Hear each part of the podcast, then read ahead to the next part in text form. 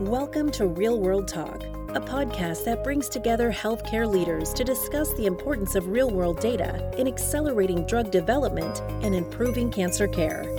Real World Talk is brought to you by COTA, a company that combines oncology expertise with advanced technology and analytics to create clarity from fragmented and often inaccessible real world data.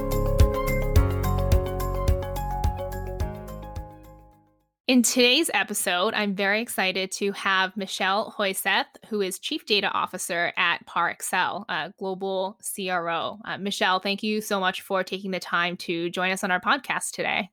So it's terrific to be with you today. It's this topic is near and dear to my heart, and I feel so passionately about the opportunity that's in front of us as an industry to really retool the way that we execute in clinical development and really develop therapies faster at a lower cost, deliver them better to patients. And so I feel like we're in an incredibly exciting time for change that we haven't really seen for 15 years, maybe. And so excited to dig into this topic. What can RWD do for us in ClinDev?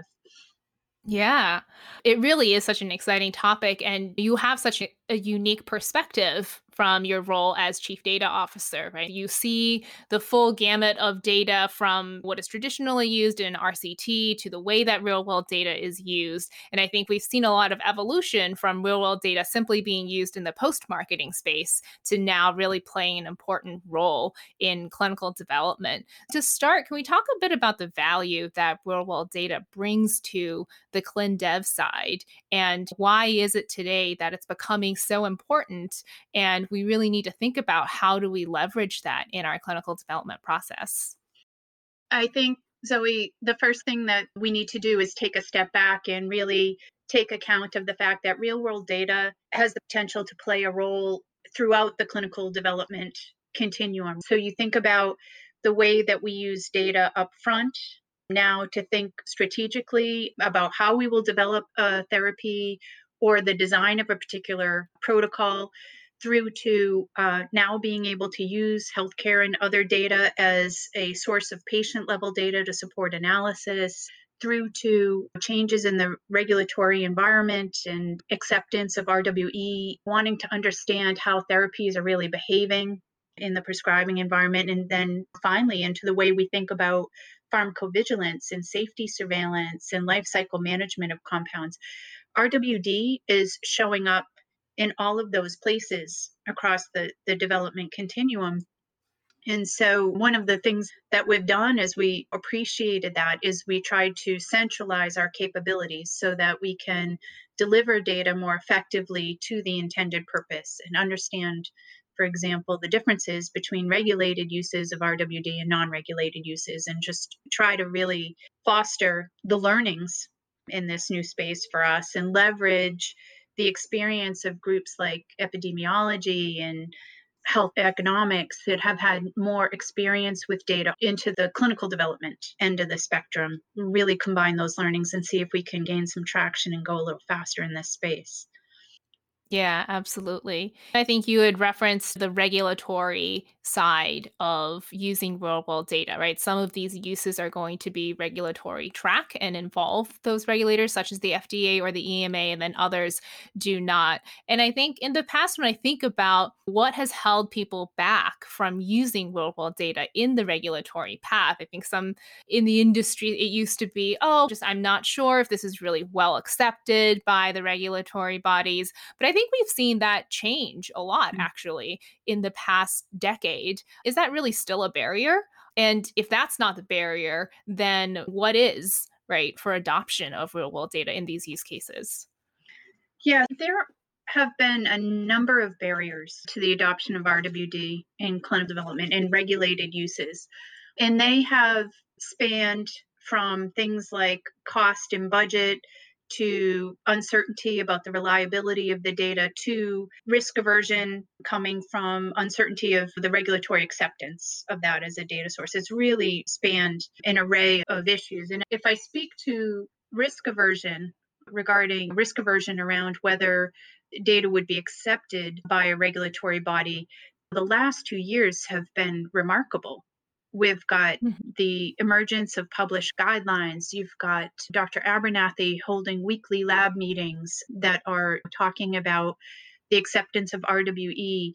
It's showing up in our related industry symposia and forums so we're able to think together as an industry about how do you apply the principle of a gxp requirement to a new data flow a new data source right our existing sops don't work well in that environment and it's really it is our job to take the spirit of those requirements and pragmatically apply them to a new environment so we can feel good that the data that we're bringing is suitable for its intended analysis, does have the integrity it needs to have for the intended analysis. And I think the volume that has been turned up by our regulatory bodies in thinking through that has really helped us know where to place our bets, right? And has really helped us where to go more boldly, so to speak.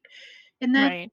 of course, with COVID, what's the joke? Who do you ascribe your digital transformation to? Is it your CEO, your CTO, or COVID? And it's COVID, right? It's, it's forcing our hands in it, a lot of these situations.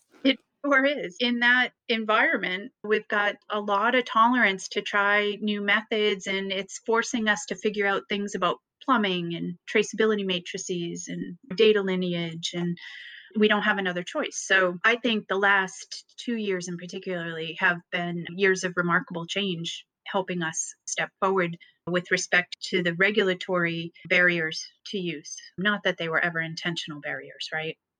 It's a new field, I think, for the clinical development side. It is less new for post marketing uses. Um, but I think that the risk aversion that you talk about, it's very real. And I think it's very understandable as well. For when you conduct a study, you want to make sure that it is statistically sound, that it actually gets you an accurate view of how that particular drug performs, whether it's in safety or efficacy, because ultimately it's going to patients. Like that, the risk there is very real.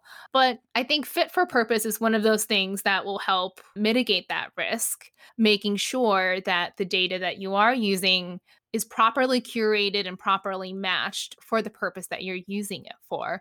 In your experience, how does one find fit for purpose in data as a way to help mitigate against these risks that some people and some companies might be afraid might emerge from using real world data? Finding fit for purpose data, the most fit for purpose data.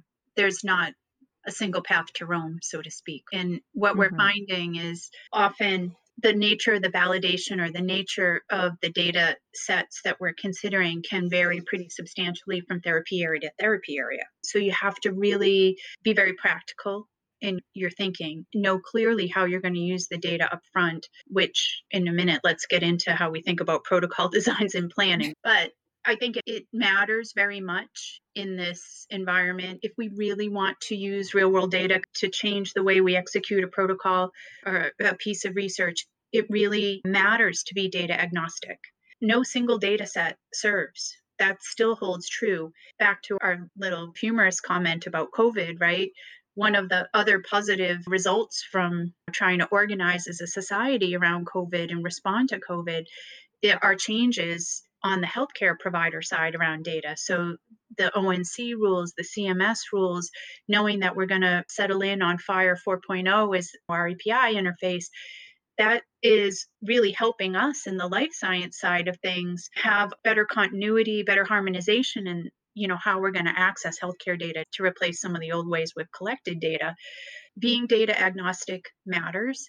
Being clear about how you're going to use the data matters the third thing that shows up is who evaluates and, and validates the suitability of a data set looks different. So in traditional randomized clinical trials, a lot of these design considerations are the accountabilities of the MDs and the statisticians. They're responsible for the integrity and the reliability of the result. When we're considering real world data, the medics and the statisticians remain paramount but you have epidemiologists showing up and you have mm-hmm. data scientists showing up and other types of expertise that really have to be present to say, yes, I can take data from this data asset to build a patient cohort for analysis. This data asset is not suitable. whether it's Right. the missingness or the context in which the data were collected or whatever it might be. Yeah.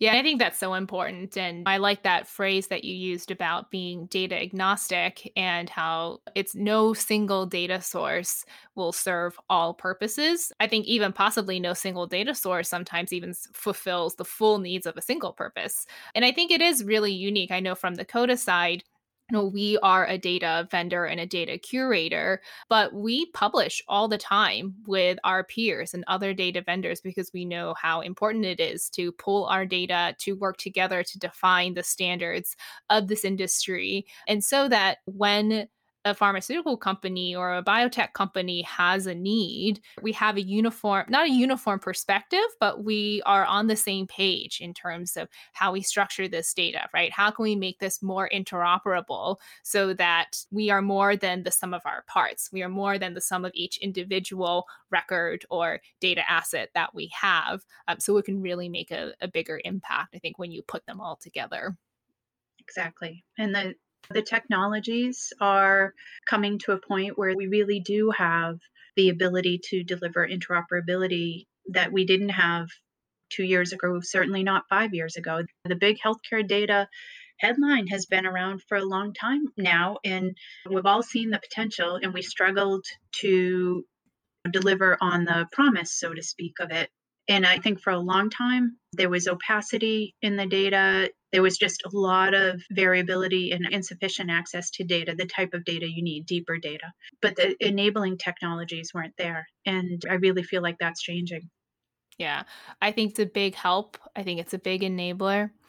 I want to go back to a topic that you had brought up, which is protocol design. Um, very complex, big topic to tackle. And everything starts really with the protocol design, right? Before you Mhm. get into thinking about which data vendor should you use, how much power you need in terms of volume, before you get into any of those kinds of decisions, it all goes back to protocol design. And just from the very beginning, what kinds of designs are you considering for a particular study? And those decisions are so key. And so I wanted to ask, what do you see in terms of the way that people think about protocol design is that changing now? Are they considering more alternative designs to a traditional rct where maybe they'll do a single arm with a comparator cohort? How has that thinking evolved? And then also what is the role of a company such as parexel in helping to guide this thinking? It's a really big deal, Zoe. And it's the very first point of failure, to be honest. And it's unfortunately still commonly the first point of failure because I think so many of us in this space come from traditional clinical research backgrounds. We understand what our study designs have looked like. We tend to start from the most recent study that we did in that indication and that patient population with that compound, whatever it might be. And we begin to step off of what was done before. And that habit results in a very traditionally designed protocol coming forward to a, a, clinical development and planning team and with the request to use real world data. If we think that we're going to use a new source of data in the same old protocol, we will have done nothing to shorten the development times, to lower the cost to develop. So, really, what we need to flip or do a better job flipping is to say, in this particular indication, there is a risk of slow enrollment in the control arm. There's an ethical issue, perhaps, around the control arm. We know there's a need for longer term safety surveillance, whatever it might be that is unique to that population that would make real world data a valid source of patient data for analysis that offers a benefit over collecting it via EDC, right? Whatever that Right. is, let that come forward first think about your data sources, what has to be in them, and let that inform the study design instead of right taking the same old pro- protocol and trying to jam the data backwards into it. That's where we have to come to in our thinking. Our standard processes and the way we think about clinical study design don't tee that up very well today. Mm. We have to rethink from there. so how do we get there how do we get there? We need to bring different players into the fold. You had mentioned, right, with real world data, there becomes epidemiologists really matter, data scientists really matter? Is it that we just need to make sure we have the right people at the table? Are there other things that we need to be doing in terms of the planning for protocol design that will enable us to be at that point where we can think about these other approaches. Because I think what you said is really important and we need to get to that place. But I think that it's sometimes it's still a little bit intangible. What are the concrete steps that as a drug developer I can take in order to arrive at that place? to me, it's a conversation that we need to have as we're deciding how to develop a particular medicine or medical device across an array of indications. So it's a consideration that we need to take up just as though we might take up whether we're going to do a precision medicine, take a precision medicine approach or a broad class development approach, or should we do an accelerated pathway? Can we qualify for accelerated pathway approval? We make all these development decisions early on as we're contemplating our options. What's best for patients? What's best for the development of this product? What do patients need? That's the place where we need to start first contemplating our designs. I don't want to dumb it down and say there's some sort of checklist of development considerations but it does need to be built in more systematically like we consider those other kinds of options. That makes a lot of sense. I mean, I think it's the process of making this standardized. Right? Mm-hmm. Making this part of the routine that whenever the set of circumstances might arise that you had mentioned, for example, if it's a particularly rare population or if we know that there's already a really strong signal, to then automatically say, yes, then it's part of our standard protocol that in the next couple of steps that we will consider these kinds of designs is it feasible is it not feasible and how do we act on that? So I think that's incredibly important to do that. Do you think we're set up in the way that the ecosystem currently is, where we have CROs who have a wealth of expertise from running studies across different companies, across different therapeutic areas, and you can bring all the different perspectives together and really figure out what the best practices are. So there are CROs, then there are sponsors who typically do a mix of in house and outsourced uh, research. And then we have data vendors separately. Then we've got the FDA, right? The way that the ecosystem is set up right now, do you think it's conducive, right, to us using more real world data in clinical development? Are there ways that we can structure this better? Are there ways that we can collaborate better to make this happen? It's a big, heavy yes, because it's such a complex environment as we're thinking about all the different players and in the way that we interact, the points of interaction today in our standard way of working. And it's complex in that we have a number of different industry initiatives going on around real world data that aren't necessarily coordinated or talking together. And that's also not helpful because if you're a sponsor in Transcelerate, versus whether you're part of ACRO in the FDA TMAP initiatives, the conversations that are being had are unquestionably similar, but not coordinated. So we're not mm-hmm. at a good place to step forward as an industry and rethink the way that we interact around this topic. Because it, again, it's coming back to the planning and design is the potential first point of failure. And then the data providers, the data partners, you guys know your data intimately.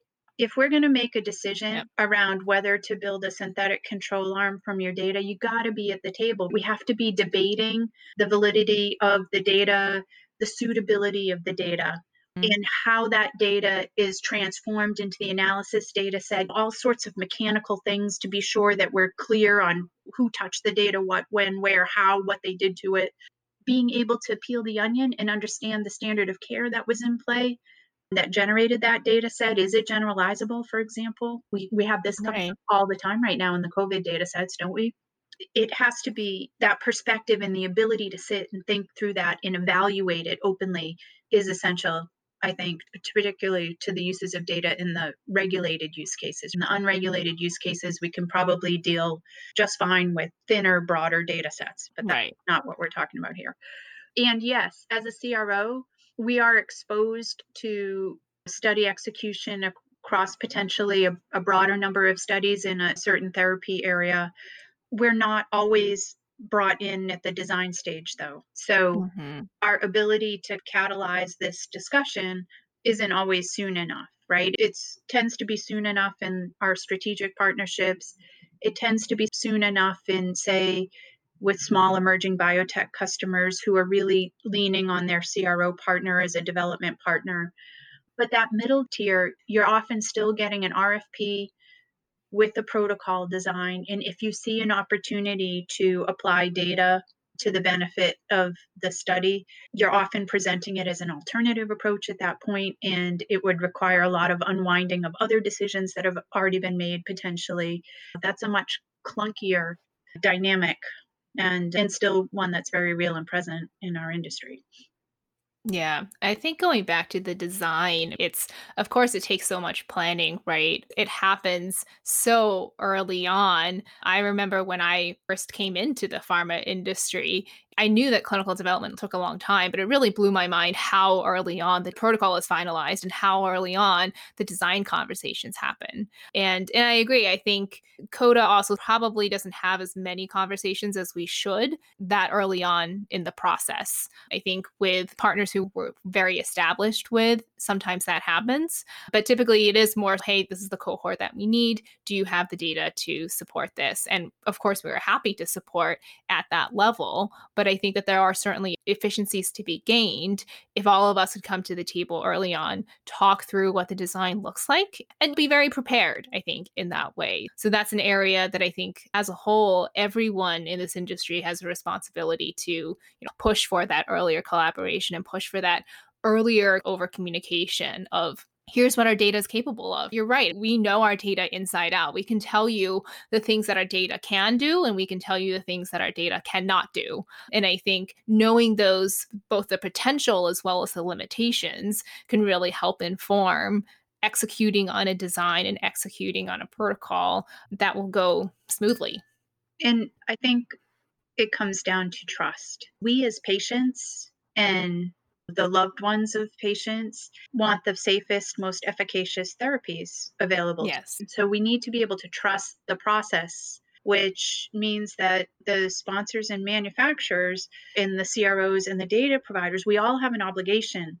We all have an obligation to stand up the best operational model that we can that addresses the needs of our patients that we could hand over heart say the data set that was synthesized to support this safety determination, to support this efficacy assessment, had the appropriate integrity and applicability mm-hmm. and integrity to support the analysis. That's on us, right?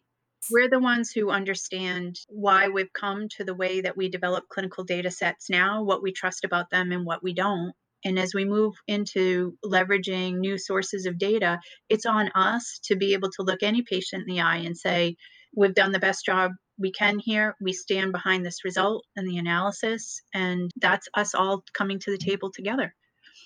Yeah, absolutely. I mean, I think it all comes back to that. I think that, firstly, is the reason that most of us are in this field to begin with is that we want to be able to bring these new drugs to market faster for those unmet needs and for those patients that need these therapies. And I agree, it all just comes down to, in the end of the day, you or I, just as citizens, as patients, do we trust this? Do we feel comfortable that this clinical trial was done with the utmost power, with the utmost care, with the utmost rigor to ensure that what is coming out of that and the results coming out of that are informing good decisions that maximize benefit for patients.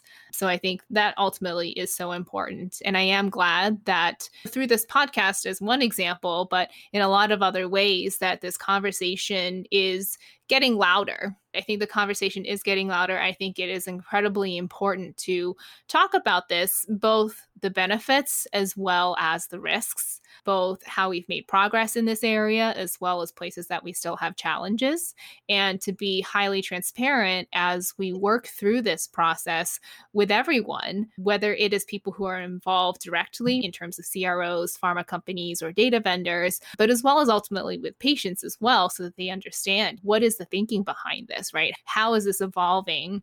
why is it evolving in this way and how is this actually better for me in the end because there's no reason to do anything if it's not going to be better for the patient in the end. And i think you just hit on it with the transparency word. So much of trust is about transparency right? Having transparency. And that's where i think that we need to operate differently as providers in the life science industry. As operators in the life science industry we aren't completely revealing or transparent because we're concerned about some sort of competitive something. I don't want something about my intellectual property getting out there, putting me at a competitive disadvantage. I need to maintain my window of competitive advantage, whatever it is. And at this particular point in time, and as we move forward and try to, as I said, retool the way that we pursue clinical development, we have to be more transparent. There's not a whole lot that is actually probably competitively differentiating, right, in this. Right. And what's more important is that we, through our transparency with one another, can agree around process requirements, agree around validation thresholds, agree around changes to the way that we work not as a single organization for which no single organization is going to pierce through all this but as an industry so we begin to have a shared set of expectations about how we should operate in this space and really create the change that is available to us. Yeah i agree and i think that's a really good summary of the takeaway from this which is that eh, this is an absolutely exciting space I think there is so much potential. And I think there is so much that can be done for the process, right, of how we approach drug development, of course, ultimately for patients. And I think it all comes down to us working together as different players within the life sciences industry, but really coming together around how we approach this and making sure that we find the best way forward that we can. And I know that as part of COTA and for you as part of Parexel. That's something that we try and weave into our daily jobs. And so, you know, I really look forward to and I'm really excited by all of the momentum and the collaboration in this space. It really, truly is extremely exciting.